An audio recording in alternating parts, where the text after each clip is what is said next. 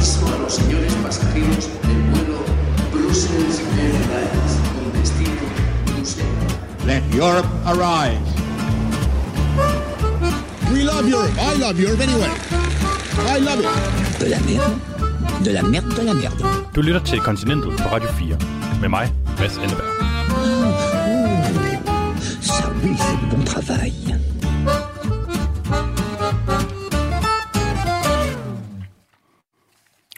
For et lille land som Danmark kan det nogle gange være svært at sige sin ærlige mening. Ikke mindst, hvis det handler om Kina. Lad os sige, at vi, ligesom U S A, gerne vil boykotte vinter-O L i Beijing her til februar. Eller måske fordømme den besynderlige forsvinden af en kinesisk tennisspiller. Eller hvad endnu? Hvad nu, hvis vi gerne vil anerkende Taiwan som selvstændigt land? Det vil være fuldstændig utænkeligt, fordi der er så mange danske arbejdspladser på spil i eksporten til Kina. Men hvad nu, hvis der fandtes en løsning, som gjorde, at vi kunne sige lige, hvad vi havde lyst til? Det handler dagens program om. Jeg hedder Mads Anneberg, og i slutningen af programmet skal vi selvfølgelig omkring vores tyrkiske adventskalender, hvor jeg i løbet af december måned prøver at finde ud af, om jeg er eftersøgt i Tyrkiet. Velkommen til Kontinentet på Radio fire.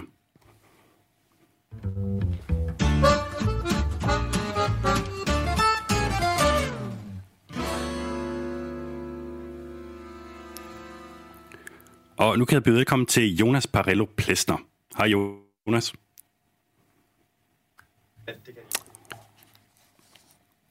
Jeg tror, vi arbejder på at få hul igennem til vores studie i København, hvor Jonas Parello-Plesner gerne skulle stå klar. Øh, Jonas, kan du høre mig?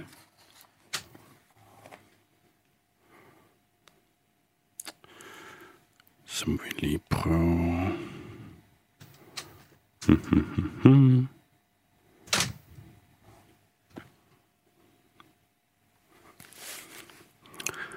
Det jeg gør lige nu, det er, jeg prøver at ringe Jonas op på en telefonforbindelse hernede fra Belgien, hvor jeg sidder og sender det her program til København, hvor han står.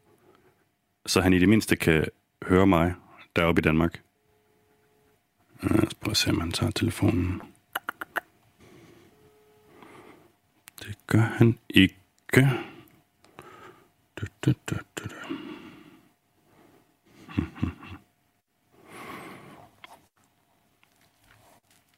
Det, vi skal tale om i dag, det er øh, et forslag, som kom i onsdags fra E U-kommissionen. Og det fik ikke så meget opmærksomhed, men det er faktisk ret vildt. Det handler om, at lande som Kina ikke længere skal kunne lægge økonomisk pres på for eksempel Danmark, for at få os til at ændre holdning eller politik. Ham, du skal høre her, han hedder Valdis Dombrovskis, og udover at have en rigtig dejlig accent, så er han også E U-kommissær for handel. By adopting this tool, the E U would send a clear message that we will not accept intimidation tactics that could jeopardize our key policies. Ja, ifølge ham, så skal det altså være slut med, at lande som for eksempel Kina kan true E U-lande økonomisk. Og forslaget, lovforslaget her, det går ud på, at hvis et E U-land bliver ramt af sanktioner eller boykot fra et andet land, jamen så skal hele E U kunne komme med en modreaktion. Altså, en for alle og alle for en. Og man kan sige, du kan være for eller imod det her øh, lovforslag, men i det mindste så er det en form for, for ny, nytænkning. Fordi E U har altid været en undermåler på alt, hvad der handler om udenrigspolitik. Og der er mange, der er trætte af, at man ikke kan stå sammen mod pres fra de rigtige stormagter. Så det her er potentielt en form for supervåben. Fordi hvis Danmark jo lægger sig ud med store lande, jamen, så bliver vi jo straffet lige med det samme. Men hvis vi har hele økonomiske, øh, hele den økonomiske vægt øh, bag os fra E U, jamen så er det jo en fuldstændig anden snak. Og hvis vi bare kigger på Danmark, så har vi tidligere været under pres fra øh, for eksempel Indien på grund af Niels Holck-sagen, og vi har også været boykottet af en række lande i Mellemøsten på grund af Mohammed-tegningerne. Og et land som Frankrig er blevet truet af U S A med restriktioner på øh, blandt andet salg af rødvin. Men da E U-kommissæren øh, Dombrovskis her, han fremlagde forslaget, så var det altså med Kina som eksemplet. We uh, currently are see, uh, facing the uh, situation where, for example, China is restricting uh, uh, trade with uh, Lithuania. Uh, taking... Og det er netop Kina, som vores program skal handle om i dag. Vi vinkler skarpt ind på, hvad vi egentlig lige nu ikke kan sige til Kina, som vi gerne vil, og hvorvidt det vil ændre sig, hvis det her forslag bliver vedtaget i E U. Lad os begynde med at kigge på, hvorfor, øh, eller hvordan Danmark nogle gange nærmest har slået knude på sig selv, for ikke at risikere Danmarks, for ikke at risikere Kinas vrede.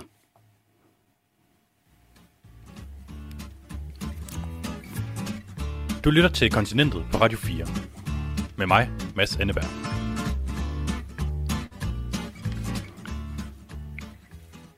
Og nu skal jeg høre, om vi har fået forbindelse igennem til vores studie i København. Er der nogen i København, der kan høre mig lige nu?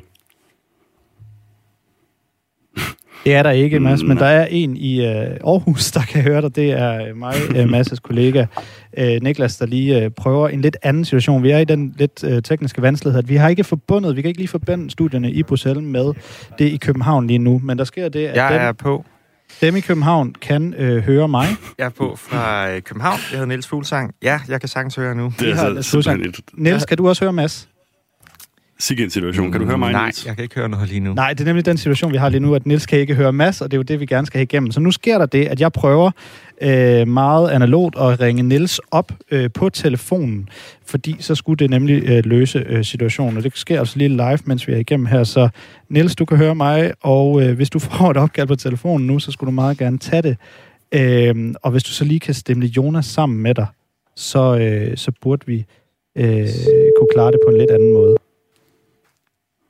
Det er Niels. Sådan der, Niels. Mads, kan du høre Niels? Niels, kan du høre mig? Jeg kan høre Mads. Jeg kan høre Mads. Okay, og så må vi så lige få øh, sørge for, at øh, studiet i København bliver måske, øh, hvis I kan gøre sådan, at I ikke, man ikke kan høre mig i telefonen, at det kun er jer, der kan høre mig i telefonen. Ja, sorry, det er virkelig indviklet der. Øh, Så jeg ikke går igennem, øh, så vi ikke alle sammen går igennem to gange. Det skulle gerne være fikset nu, så nu giver jeg lige ordet til dig, Mads, og så øh, til ja, kombineret Niels og Jonas. Så tror jeg, vi har løst det. Okay. Jeg beklager øh, til alle, der sidder og lytter med, at øh, der er lidt tekniske vanskeligheder i det her, også lidt øh, måske øh, optimistiske setup, vi har lige nu øh, på en forbindelse mellem Bruxelles og Aarhus og, og København. Niels Fuglsang, øh, medlem af Europaparlamentet for Socialdemokraterne. Velkommen til programmet.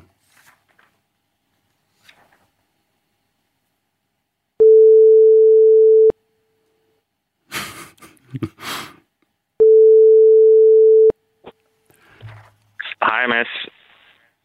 Hej Niels, velkommen til programmet. Hej. Tak skal du have. Nu kan jeg høre dig fra Ørebøf, men du kunne måske ikke høre mig. Men nu er du ringer op til min telefon, så det går vist. Okay, men hvis du kan høre mig i, i hørebøfferen der, Niels, skal vi så ikke bare lige prøve at få den anden linje etableret igen? Her taler jeg selvfølgelig direkte til Niklas. Jo. Det kan vi sagtens. Prøv at få den anden linje etableret igen. Ja, ja, ja. Godt. Kan du høre mig? Jeg, jeg kan høre dig. Kan du høre mig? Perfekt. Jeg kan høre dig. Niels Fuglsang, øhm, hvad kan vi ikke sige til Kina lige nu, som vi gerne ville sige til dem? Jamen, altså, der foregår en masse menneskerettighedskrænkelser i Kina, forskellige dele af Kina. Øhm, det siger vi jo til dem øh, med jævne mellemrum, men det er klart, at vi skal hele tiden øh, finde en eller anden balance, fordi vi er jo også afhængige af at kunne handle med, med Kina. Øh, og derfor så, så øh, synes jeg, man, altså, så må man tænke sig om som et lille land. Det tror jeg gælder for, for Danmark. Det gælder også for andre små lande, både i Europa og uden for Europa.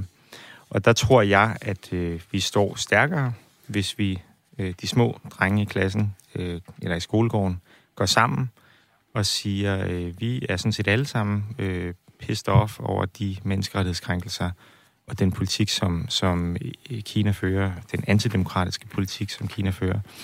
Øh, og hvis I har et problem med det, Kina siger, så har I et problem med os alle sammen. Så er det ikke bare et, et enkelt lille land, I ligger jer ud med. Det, det kan I jo godt overskue, fordi I er store, men så ligger I jer ud med, med en masse lande på en gang. Det tror jeg vil være en fordel. Så nogle gange, så skal man sige det, man mener til Kina, andre gange, så skal man lige balancere det hensyn med, med nogle andre øh, danske interesser. Er det rigtigt forstået? Hvornår skal man så, øh, hvornår skal man så sige noget, hvornår skal man ikke sige noget? Jamen, det synes jeg er rigtigt forstået, Mads, sådan generelt. Det tror jeg, sådan man bliver nødt til at, at handle som, som lille land, altså, eller som land i det hele taget. Det er jo det, som diplomati også øh, handler om, at man må prøve at... Altså, der er en balance mellem sin værdipolitik og sine handelsmæssige interesser. Altså, jeg, jeg tror, det vil være... ikke helt korrekt, hvis jeg sagde, at vi er fuldstændig ligeglade med handel med Kina, øh, eller vores samhandel i det hele taget. Så derfor tror jeg, at man bliver nødt til at gå på to ben. Men, men det er klart, øh, for mig at se i hvert fald, at jo mere værdipolitikken, altså mere, jo mere vi kan ligesom sige, vi står inden for vores værdier, og de kommer bare i første række, jo bedre bliver verden, tror jeg. Det er vigtigt, at vi kan det. Og, og, og det er det, som, som jeg tror, vi skal finde nogle, nogle alliancer med nogle andre lande, for at kunne fremme den form for politik. Okay, så det er en afvejning. Øhm, Niels Fuglsang, jeg sidder her med en artikel fra, fra Berlingske Tidende fra, fra sidste år, som øh, har overskriften seks hundrede og femogtyve stemte ja til Kina-sanktioner i E U. Tre danske S-politikere tav om afgørende afsnit. Og det handler dybest set bare om en resolution, I har øh, stemt om hernede i Europaparlamentet, hvor du er medlem, øh, og hvor I har stemt imod et eller andet øh, specifikt afsnit, som handler om sanktioner mod kinesiske virksomheder. Var det også en, hvad skal man sige, et udtryk for den afvejning, som man en gang imellem skal foretage som lille land? Den øh, afstemning, hvor vi, vi stemte, jeg skal sige, vi stemte ja til, til resolutionen, der var et ændringsforslag, som jeg tror, vi stemte blankt på. Og det handlede om, så vidt jeg husker, at øh, det var nogle specifikke øh, sanktioner i forhold til, hvilke virksomheder de skulle målrettes. Om det skulle, der blev nævnt nogle specifikke virksomheder, nogle personer, tror jeg også. Og der følte vi, at øh, vi støttede op om resolutionen, men lige præcis om det skulle være den virksomhed, der skulle rammes, det, det følte vi os ikke sådan... Øh, altså, så langt var vi ikke nede i sagerne, og derfor så afstod vi fra det, fra det ændringsforslag, det handlede om. Så det var det er baggrunden for, for den, den sag. Jeg, jeg har taget et par eksempler med på, hvordan øh, Danmark sådan har, har gået en lille bitte smule nogle gange på, på listefødder over for, for Kina. Øh, det første, det handler om Hongkong, øh, hvor at udenrigsminister Jeppe Kofod ikke ville mødes med Ted Wei, den, øh, en, en tidligere oppositionspolitiker i Hongkong, som flygtede til Danmark, øh, dengang Kina strammede grebet om Hongkong. Øh, Niels Fuglsang, hvorfor var det den rigtige beslutning af Jeppe Kofod? Åh, oh, det ved jeg faktisk ikke helt, Mads. Det må du hellere spørge ham om. Men, jeg, men øh, så, så de konkrete sager i forhold til hans dispositioner, der kan jo være forskellige grunde til, at man ikke mødes med den ene eller den anden. Der er jo i øvrigt rigtig mange, der gerne vil mødes med Jeppe Kofod, går jeg ud fra. Så han har jo også en, en øh, han skal også prioritere i, i, i, hvem han mødes med. Men, men øh, så, så jeg kan ikke sådan forklare den enkelte sag, det må du hellere spørge ham om. Men, men jeg tror generelt, altså, så, så er jeg helt enig i det, du... det, du lægger op til i din pointe, at man bliver nødt til at gå på to fødder, man bliver nødt til at prøve at balancere sin, sin, sin kritik, og, og også samtidig skulle, skulle have et forhold til, til Kina jo bagefter, og skulle kunne samarbejde med dem. Både, altså på alle mulige områder, både på handelspolitik, det, det, det, det er helt åbenlyst, men også på for eksempel klimapolitik, øh, som, hvor vi skal have et samarbejde med kineserne, og på andre områder også. Ja, det er en skam, at Jeppe Kofod han nogle gange har så, så stram kalender, som, som han har. Et andet eksempel, det er, at i to tusind og ni, der mødtes daværende statsminister Lars Løkke Rasmussen med Tibets åndelige leder Dalai Lama. Men efter at den kinesiske ambassade gjorde vrøvl, så var han nødt til at understrege, at det her, det skulle også foregå, det her møde med Dalai Lama, som privatperson, altså øh, privat Lars, hvis man skal øh, man kan sige det på den måde. Og så er der selvfølgelig også øh, Tibet-sagen, som de fleste jo kender, hvor politiet i to tusind og tolv forhindrede demonstranter i at flage med Tibets flag, da Kinas daværende præsident Hu Jintao var på besøg i, i, i, i København. Og der er, der er tusind eksempler. Der er også øh, altså Københavns Zoo, som på opfordring af en kinesisk delegation lavede et landkort om i Panda, anlægget, så man ikke længere kunne se øh, Taiwan. Og Jonas Parello-Plesner, jeg kom aldrig helt i gang med at præsentere dig sådan for alvor øh, før, men du er altså direktør for det, der hedder Alliance of Democracies Foundation, som er øh, startet af Anders Fogh Rasmussen, og som, nu må du rette for mig, at tage fejl, øh, kæmper for intet mindre end demokrati i, i verden. Det er fuldstændig præcist, så tak for den introduktion. Jonas, altså... Øh, Hvis man kigger samlet set på, på bare de her øh, par eksempler, hvad er det så, der gør, at alle bliver sådan en lille smule påpasselige, når det handler om Kina?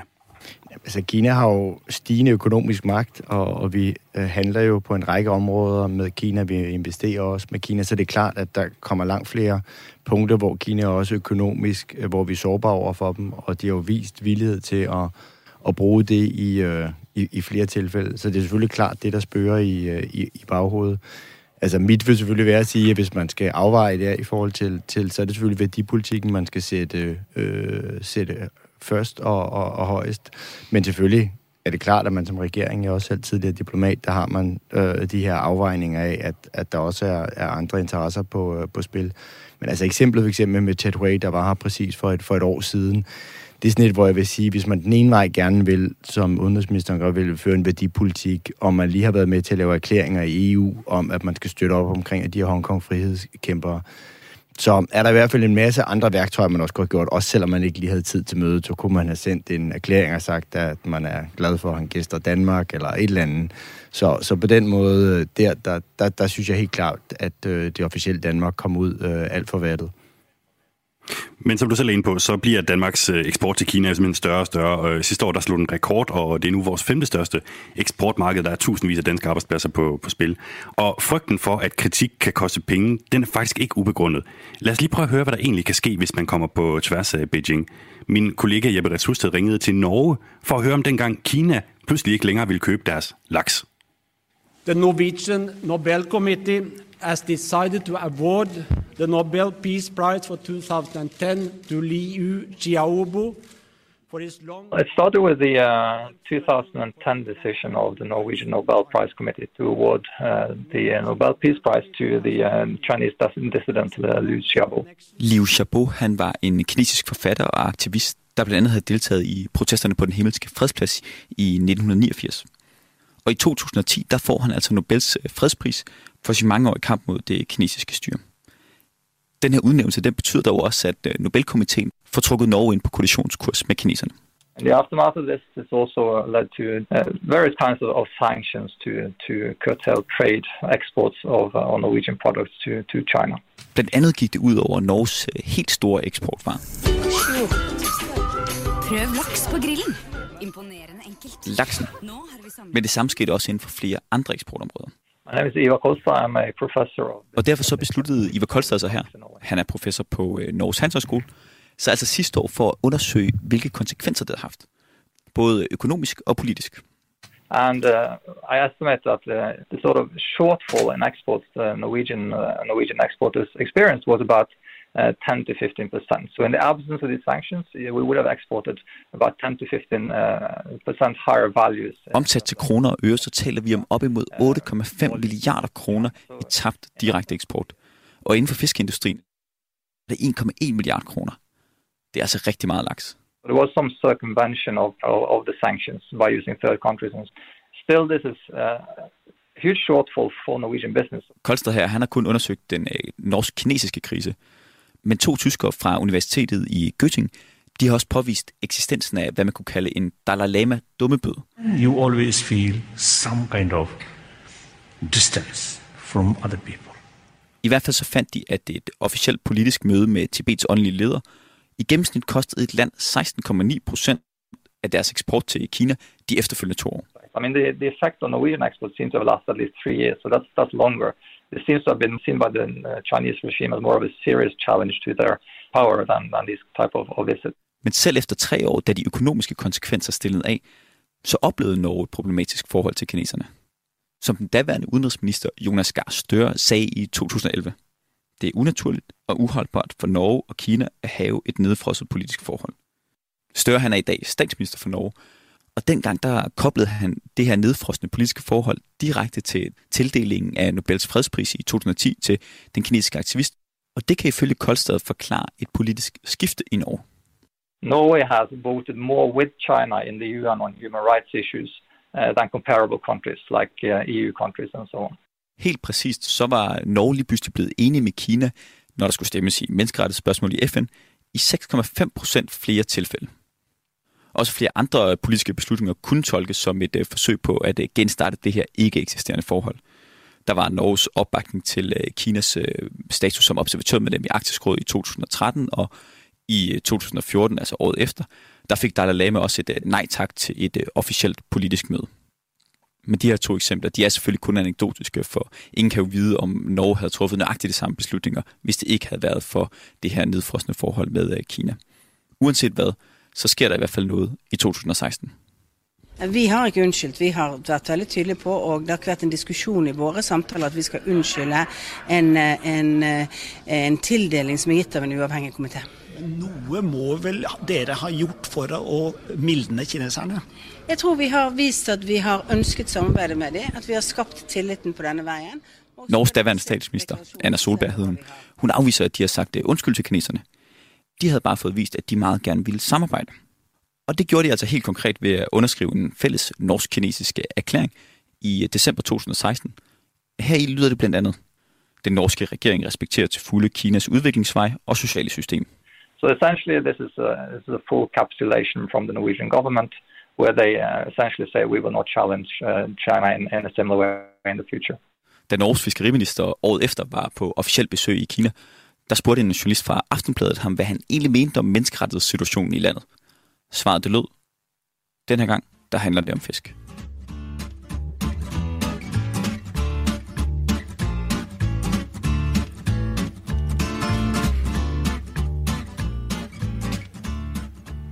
Ja, sådan kan det altså gå otte komma fem milliarder danske kroner i tabt direkte lakseeksport, hvilket selv for Norge er en, en pæn slat. Og jeg skal understrege her, det er jo altså ikke den norske regering, der uddeler Nobels fredspris, men en politisk udpeget kommissi. Du lytter til Kontinentet på Radio fire, hvor vi i dag taler om et nyt forslag fra E U-kommissionen, om at gøre det muligt at straffe lande, der på forskellige vis forsøger at afpresse E U eller medlemslandene, til at føre en bestemt politik. Her er det E U-kommissær Valdis Dombrovskis. It uh, sends a clear signal to our partners that European Union will uh, stand firm in uh, defending itself. Uh, the European Union will not hesitate to push back when uh, we are under threat. And the European Union will shape uh, the tools uh, we need to protect our values and interests. Ja, det sender et signal om, at E U vil forsvare sig selv og sine værdier og gøre modstand, når vi bliver truet. Niels Fuglsang, medlem af Europaparlamentet for Socialdemokraterne. Er det her et godt forslag? Ja, jeg synes, det er et særdeles fornuftigt øh, forslag, og, øh, og jeg mener, det handler om, altså det vi talte om før. Nu er Norge så ikke med i, i E U, og det er jo synd for dem, men, øh, men os andre, der er med i E U, vi kan jo opleve lignende problemer som, som Norge, hvis vi kritiserer øh, Kina på den ene eller den anden måde, og der står vi altså i en svær situation. Jeg vil nærmest sige, hvad skal, hvad skal Norge nærmest gøre? De er op imod en, en, øh, en, en, en magt, som er så meget større end dem selv. Men øh, det her instrument handler jo om, så vidt som jeg øh, kan se, at E U samlet vil gå ind øh, og træffe nogle beslutninger. Hvis der er et af medlemslandene, der bliver udsat for den her form for behandling af Kina, så kan man samlet gå ind og sige, at vi laver et modsvar, og det kan man beslutte med kvalificeret flertal frem for det enstemmighed. Og der må man sige, at E U øh, er jo en stor øh, magt, og vi har også et større bruttonationalprodukt samlet set, end Kina har stadigvæk. Øh, og derfor så kan vi bide skære med, med Kina, og det vil sige, at hvis Kina begynder at øh, true eller indføre sanktioner eller mobbe enkelte lande, så svarer vi alle sammen igen, og det mener jeg, at det er lige præcis det, der skal til. Faktisk så er der i, i, i forslaget her lagt op til, at E U-kommissionen selv skal have lov til at bestemme, hvornår den vil sanktionere andre lande, øhm, og det er der så, hvis man har et flertal imod kommissionens beslutning, så kan man ændre det fra E U-landenes side. Er du tryg ved at give så meget magt fra, øh, fra landene som Danmark og til E U? Jamen, det er jo selvfølgelig et dilemma, Mads. Altså, øhm, men grundlæggende mener jeg, at det er, altså, grundlæggende mener jeg, at vi bliver nødt til det. Fordi i den her verden, hvor vi er op imod spillere, altså kæmpe store magter som U S A, Rusland, Kina, nu U S A, vores ven og allierede, men vi havde jo også en situation, hvor øh, Donald Trump for få år siden troede med sanktioner også mod enkelte lande, øh, franske vine og, og forskellige produkter fra forskellige lande. Øh, der bliver vi altså nødt. Vores magt er jo meget lille, hvis vi står alene som, som Danmark. Øh, så, så kan vi ikke stille noget op, for mig at se. Så derfor tror jeg, der er noget fornuftigt i, at vi går sammen. Det er, altså E U har potentialet til at være en magtfuld aktør, men det kræver, vi så øh, hvad kan man sige, udlever det potentiale, og der bliver vi jo så nødt til nogle gange at sige, okay, Øh, der går vi altså sammen og træffer nogle beslutninger sammen. Og jeg tror egentlig, at, at altså jeg kan ikke lige se øh, umiddelbart den situation, hvor at det vil være helt forfærdeligt for Danmark, at, at vi træffer den slags beslutninger sammen, og at E U-kommissionen træffer en beslutning. Hvis det er en helt skør beslutning, så er der, som du siger, øh, Mads, øh, så kan man med et kvalificeret flertal øh, altså overrule den her beslutning fra, fra kommissionen. Så det er der jo også mulighed for. Det, der skal ske lige nu, øh, venner i København, det er, at vi skal have et øh, nyhedsoverblik, som varer øh, fire minutter. Og på den anden side, der skal vi snakke meget mere om, øh, om det her. Blandt andet også høre fra Litauen, som altså er kommet i klemme, øh, fordi de øh, er kommet på tværs af Kina. Du lytter til Kontinentet på Radio fire. Med mig, Mads Anneberg.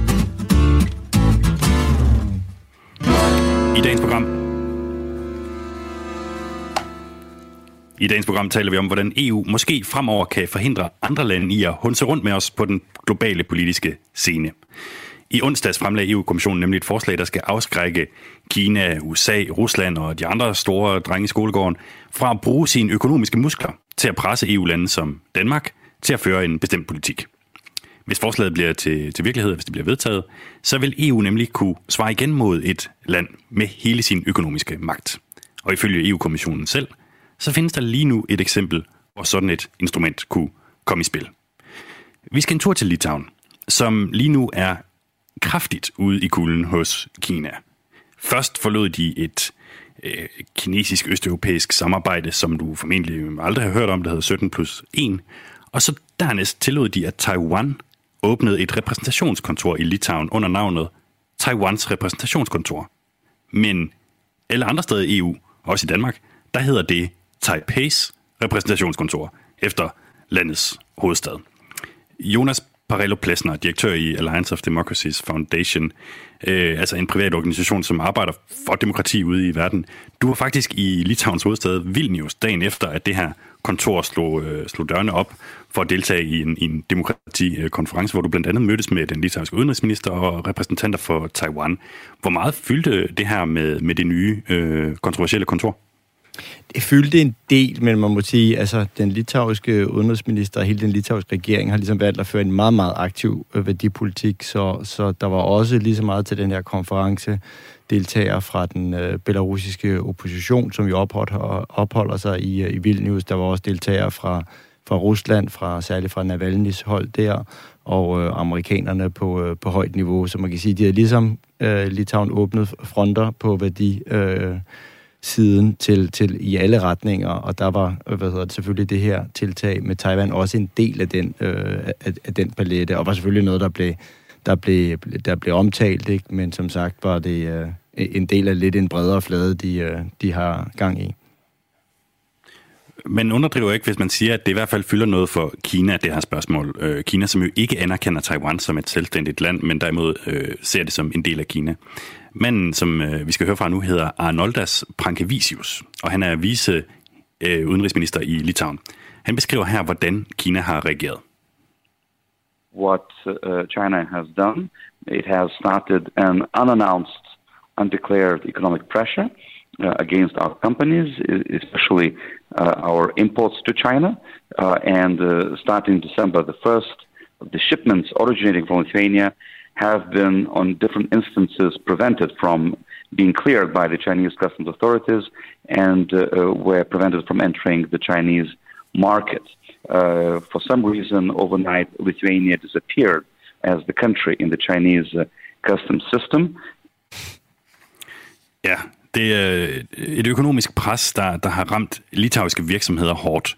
Ifølge viceudenrigsministeren her, så har litauiske eksportvarer ved flere lejligheder simpelthen ikke kunne komme ind i Kina, fordi landet Litauen pludselig var pist væk i det kinesiske toldsystem. Det figurerede simpelthen ikke længere. Det er en ekstremt kreativ løsning, hvis jeg må have lov at sige det. Niels Fuglsang, medlem af Europaparlamentet for Socialdemokraterne. Skal Danmark gå ud og bakke Litauen op offentligt i deres strid med Kina? Jeg synes hellere, at, at E U som sådan skal øh, træffe en beslutning om, at det vil man ikke finde sig i det her. Det gør mig faktisk, altså de der eksempler, både med Norge og Litauen, gør mig egentlig vred. Jeg tænker, hvem, hvem tror de, de er, kineserne? Altså, de skal ind og, og presse øh, små lande på den her måde, fordi man våger at have en holdning til, at det sådan set er okay at respektere demokrati og menneskerettigheder. Øh, men jeg, altså... Jeg synes, det handler om, at E U sammen skal have en politik over for det, og det er det, som Dombrovskis, kommissæren med det nye forslag, ligger op til, fordi det er klart, at, at små lande, både Danmark og Litauen, de øh, kan ende i problemer, det har vi jo set, men hvis vi står sammen, så, øh, så tror jeg, det er kineserne, der i sidste ende kan ende i problemer. Vi spurgte den litauiske minister her, om han mener, man går Kinas ærne ved ikke at bakke Litauen op. Yes, I would definitely agree with this thought because, of course, silence can be seen as uh, an agreement uh, towards uh, uh, coercive behavior or pressure. So just to understand you uh, correctly, doing nothing is in a way a su- an active support for what you could, could call uh, China's uh, bully diplomacy, so to speak. It could be, you know, uh, seen as an, uh, uh, you know, informal uh, support, I would, or I would rather say an invitation to continue with such behavior in the future. Niels Fuglsang, har han ret i, at vi hjælper Kina ved ikke at bakke op om, om Litauen, altså for eksempel også i Danmark? Jamen, han har jo ret i, hvis man ikke bakker op, og, og hvis man ikke gør noget, og man, hvis man bare ser til, at øh, Litauen bliver udsat for det her, og tænker, godt, det er ikke var mig, og, og, så, altså, og så gør man ikke noget, så kan det jo blive øh, ens tur næste gang.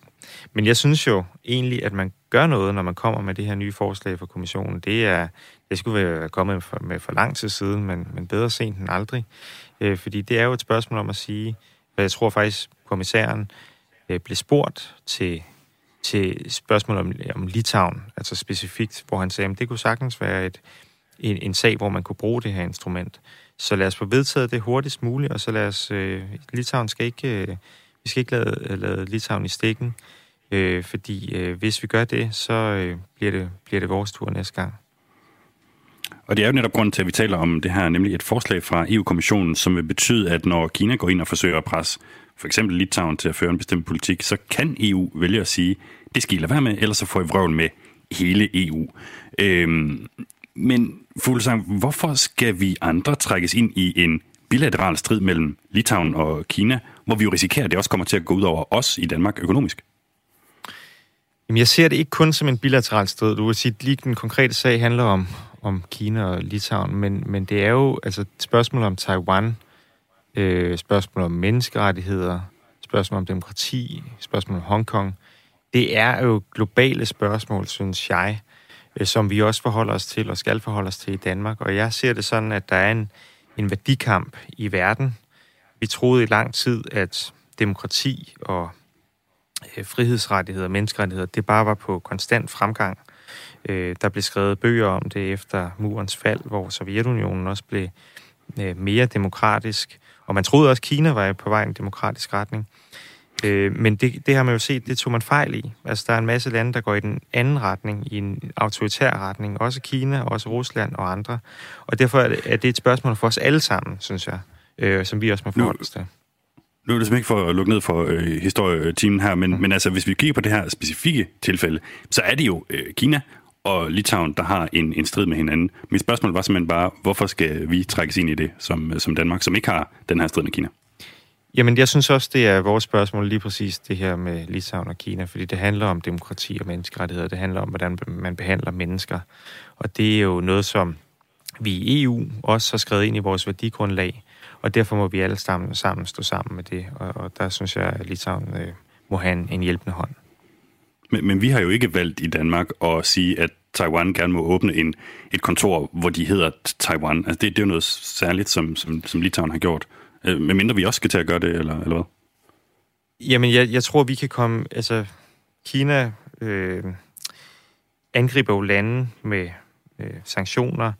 Øh, både hvis man kalder sin... Øh, ambass- hvis man kalder Taiwans ambassade for Taiwans ambassade, eller hvis man giver Nobelprisen til en øh, demokratiforkæmper, eller hvis man gør noget tredje. Så vi kan alle sammen komme i de her situationer over for Kina, og derfor så, så er det, handler det om at, at stå sammen. Jeg synes, at det er bare det seneste eksempel. Jeg tror, man må se det her eksempel som en, en del af en række, en, en, en udvikling i virkeligheden, hvor Kina bare opfører sig mere og mere aggressivt, også fordi de sikkert har, tænker nu, at de er blevet så store økonomisk, at og, at de kan tillade sig, at, at de, de, de har en øget selvtillid. Og det må vi bare sige, jamen det kan være, I har det, men vi står stadig fast på vores værdier.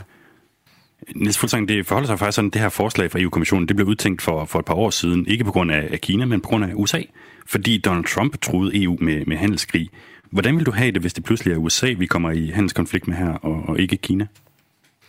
Jamen, øh, jeg øh, går ikke ind for, at vi skal i handelskonflikt med flere end højst nødvendigt. Men, men jeg synes jo, det er rigtigt nok, at vi i Europa står over for nogle øh, magter, om det så er U S A, Rusland, Kina, og vi skal prøve at være venner med så mange vi kan, og U S A er vi traditionelt venner med, og det håber jeg bestemt også, vi kan være fremover. Men det er jo rigtigt, at Donald Trump, og vi ved ikke, hvem der bliver den næste præsident i U S A, han troede øh, lande, specifikke lande med øh, målrettede sanktioner. Og der tror jeg, at vi i Europa gør klogt i at, øh, at stå sammen.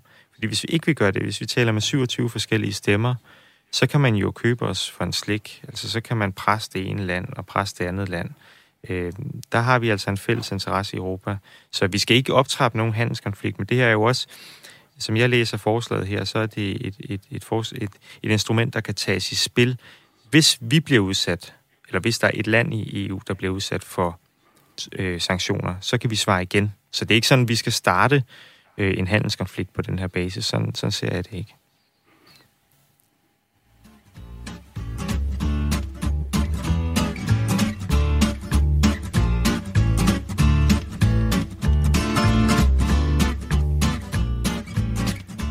Du lytter til Kontinentet på Radio fire.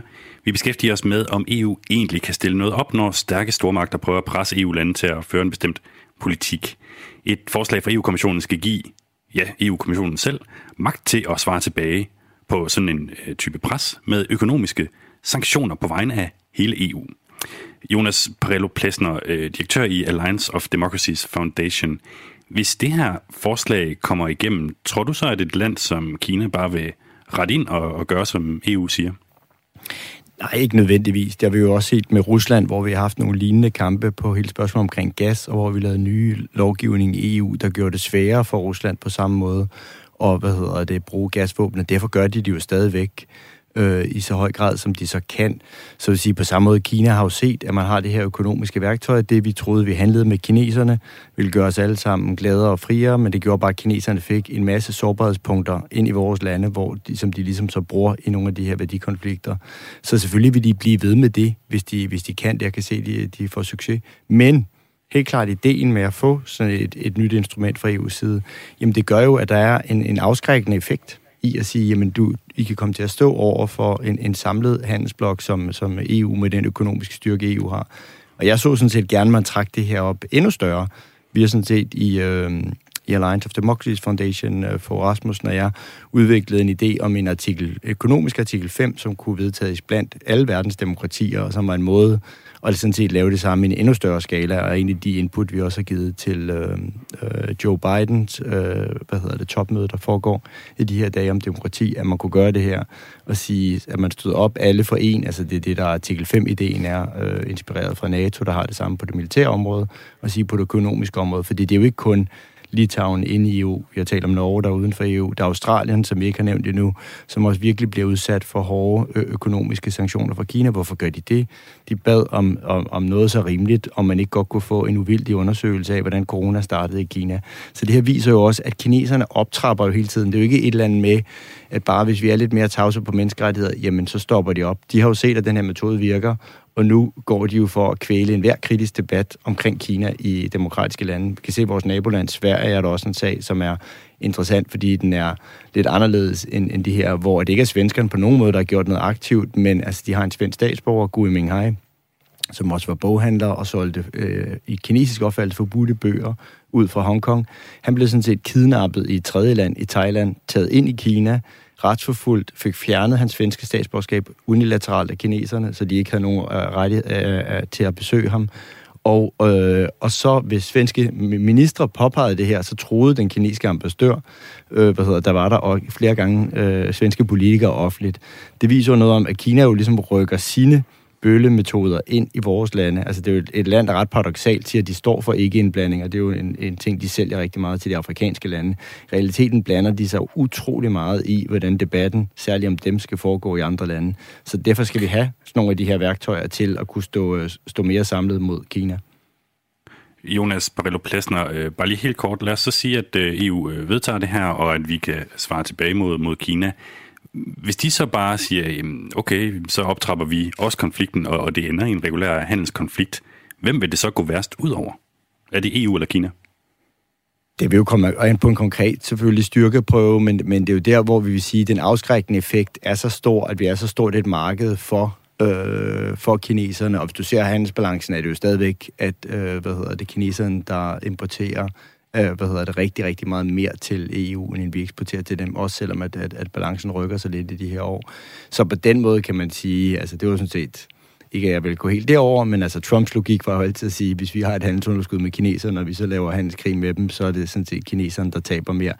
Så jeg tror ikke, man kan gøre det helt så simpelt, som han, han opregnede verden, men det er i hvert fald helt klart, at, at Kina vil også komme til at tabe stort, hvis man lige pludselig lægger sig ud med et samlet E U, eller lægger sig ud med et samlet demokratisk verden, som på det forslag, jeg lige selv øh, sagde, hvis man kunne samle den solidaritet endnu bredere end E U, men også sammen med, med U S A, sammen med asiatiske demokratier, ikke, som Australien og andre, så har man jo virkelig en, en styrke til at sige, jamen her er det tres til halvfjerds procent af verdens bruttonationalprodukt, som står sammen.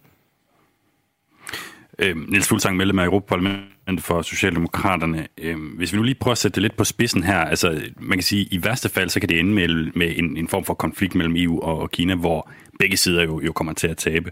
Hvorfor er det værd at risikere vores handelsforhold til Kina på grund af, jamen for eksempel, bare navnet på et kontor i Litauen? Jamen, altså, jeg, jeg ønsker heller ikke nogen handelskrig med Kina. Jeg håber, at det kan vi undgå. Men nogle af de her øh, redskaber handler jo også om at undgå, at der kommer øh, konflikt in the first place. Altså, når Jonas taler om artikel fem, en, en økonomisk artikel fem, og henviser til N A T O's artikel fem, musketereden, så kan man sige, at det er jo et redskab, der sikrer, at der ikke kommer nogen konflikt til at starte med, at man faktisk respekterer hinanden.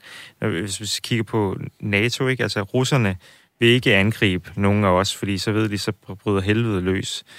Og på samme måde kan man sige, at, at, at hvis man nu var mere solidarisk, og E U sagde, prøv at høre, vi står inden for vores medlemslande, vi vil have, de har rettigheden til at gøre, hvad, hvad end de vil, om de vil kalde det øh, kontoret i Taiwan, eller øh, øh, Valhallas kontor, eller hvad de vil kalde det. Det er sådan set fuldstændig op til dem selv. Der skal kineserne ikke blande sig i. Og hvis de blander sig i det, så er det altså hele E U, der ligger, de ligger sig ud med. Så tror jeg godt, man kunne vel forhindre nogle af de ting, fordi så vil det have meget større konsekvenser for kineserne. Så tror jeg, de vil tænke sig om en ekstra gang. Bare lige til allersidst her, Niels Fuglsang. Hvis det her forslag bliver til virkelighed, og vi pludselig får sådan en form for ytringsfrihedsfribillet, og kan sige det, vi faktisk mener til, til Kina, hvad vil du så sige? Jeg vil sige, at det, der foregår i Hongkong med undertrykkelse af demokratiet, det, der foregår i forhold til truslerne mod Taiwan, det, der foregår i forhold til Xinjiang-provinsen, alle de ting og den generelle undertrykkelse af ytringsfrihed, det øh, kan jeg ikke stå inden for, det kan vi ikke stå inden for i Vesten, og det bliver vi nødt til at blive ved med at sætte fokus på og kritisere, øh, og det skal vi være så klar i mailet om som overhovedet muligt. Nu kommer du så til at sige det, før øh, forslaget det blev vedtaget. Øh, Niels Fuglsang, medlem af Europaparlamentet for Socialdemokraterne. Mange tak, fordi du vil være med i programmet i dag. Selv tak. Og det samme gælder dig, Jonas Parello-Plesner, som altså er direktør i Alliance of Democracies Foundation. Tak, fordi du var med. Tak skal du have.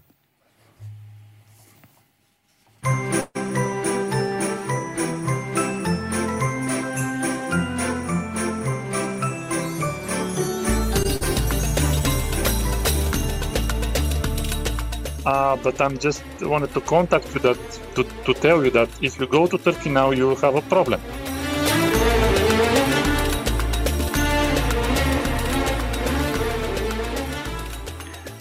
Nu åbner vi anden låge i kontinentets tyrkiske adventskalender.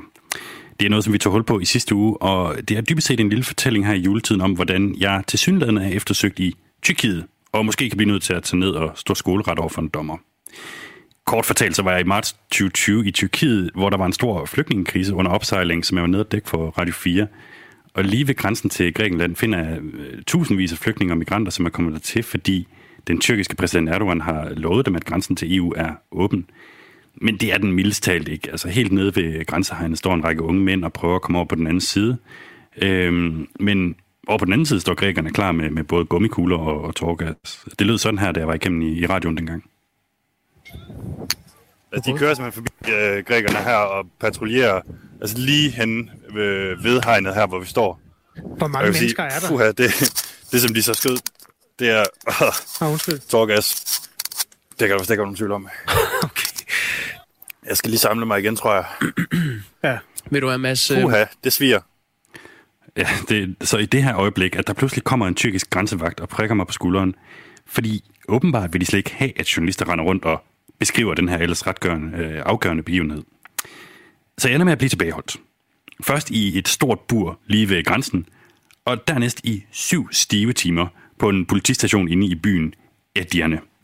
Til sidst så får jeg lov til at skrive under på nogle papirer, øh, hvor der, for jeg ved, står noget i retning af, at jeg ikke vidste, at jeg måtte være på området, og at jeg ikke har tænkt mig at gå derind i igen, hvilket er rigtigt. Men så for nogle uger siden, efter ikke at have hørt noget fra det her i halvandet år, så får jeg et opkald fra en bulgarsk journalist, som også blev tilbageholdt dengang. Og han siger: If you go in Turkey now, uh, the police will arrest you. So it's the best thing that which you could do is to uh, contact a Turkish lawyer, and probably if you he will tell you that uh, you must go to to to the court in Turkey. Hvis jeg tager til Tyrkiet, så bliver jeg arresteret, siger han. Så han råder mig til at få fat i en tyrkisk advokat. For paradoksalt nok at kunne tage til Tyrkiet for at komme for retten. Og en tyrkisk advokat, det kan du måske hjælpe mig med, Sultan Çoban. Velkommen til programmet. Tak. Du er freelance journalist bosat i Tyrkiet, og du har faktisk også selv prøvet at blive mm. tilbageholdt af de tyrkiske myndigheder. Du fik sidste år intet mindre end ja. en betinget fængselsdom på et år og tre måneder. Hvad fik du den for?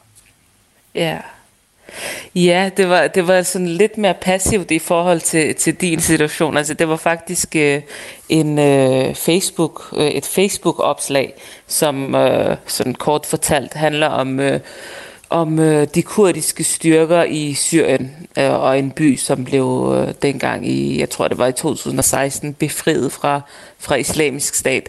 Og øh, det her post øh, bliver jeg så anmeldt for en, måske en troll, måske en, der kender mig, og, og øh, jeg er så blevet dømt for at sprede terrorpropaganda, og det er simpelthen øh, noget med, altså det, sådan, øh, det handler om, at Tyrkiet opfatter den her kurdiske gruppe som en øh, terrororganisation. Så det, det, det er faktisk det, jeg er blevet dømt for.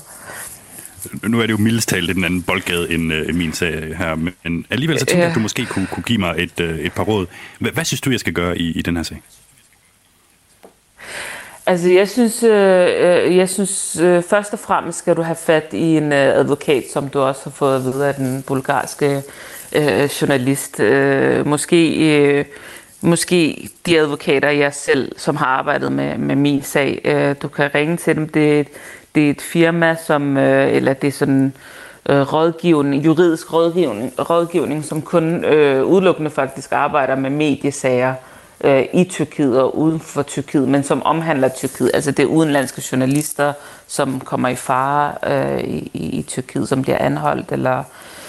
Hvad ved jeg, så de er altså de er eksperter i de her, øh, den her slags sager, så jeg synes, du skal, du skal ringe til dem faktisk og, og, og give dem en fuldmagt, så du måske slet ikke behøver at møde op til en eventuel øh, retssag. Ah, okay. Det, det lyder smart. Øhm, nu kan det godt være, at det er et dumt spørgsmål, det her, Sultan Çoban. Øh, kan man stole på det tyrkiske retsvæsen? Uh, godt spørgsmål. Altså det, det, det er også lidt svært at svare på. Jeg vil sige, altså sådan, jeg vil sige generelt har jeg en en vis tillid til sådan mindre sager som som de her. Altså jeg jeg tror ikke du skal være vildt øh, bekymret, men altså det er mere sådan når det når det handler om store øh, personligheder. Altså for eksempel har der været den her Osman Kavala sag, som I måske har fulgt fra fra Danmark, fordi den danske, det danske, den danske ambassade faktisk også tog sådan en aktiv øh, standpunkt i den. Øh, der, der, der var en diplomatisk krise efterfølgende. Altså fordi man simpelthen øh, fra E U's side ikke tror på, at han får en færre rettergang.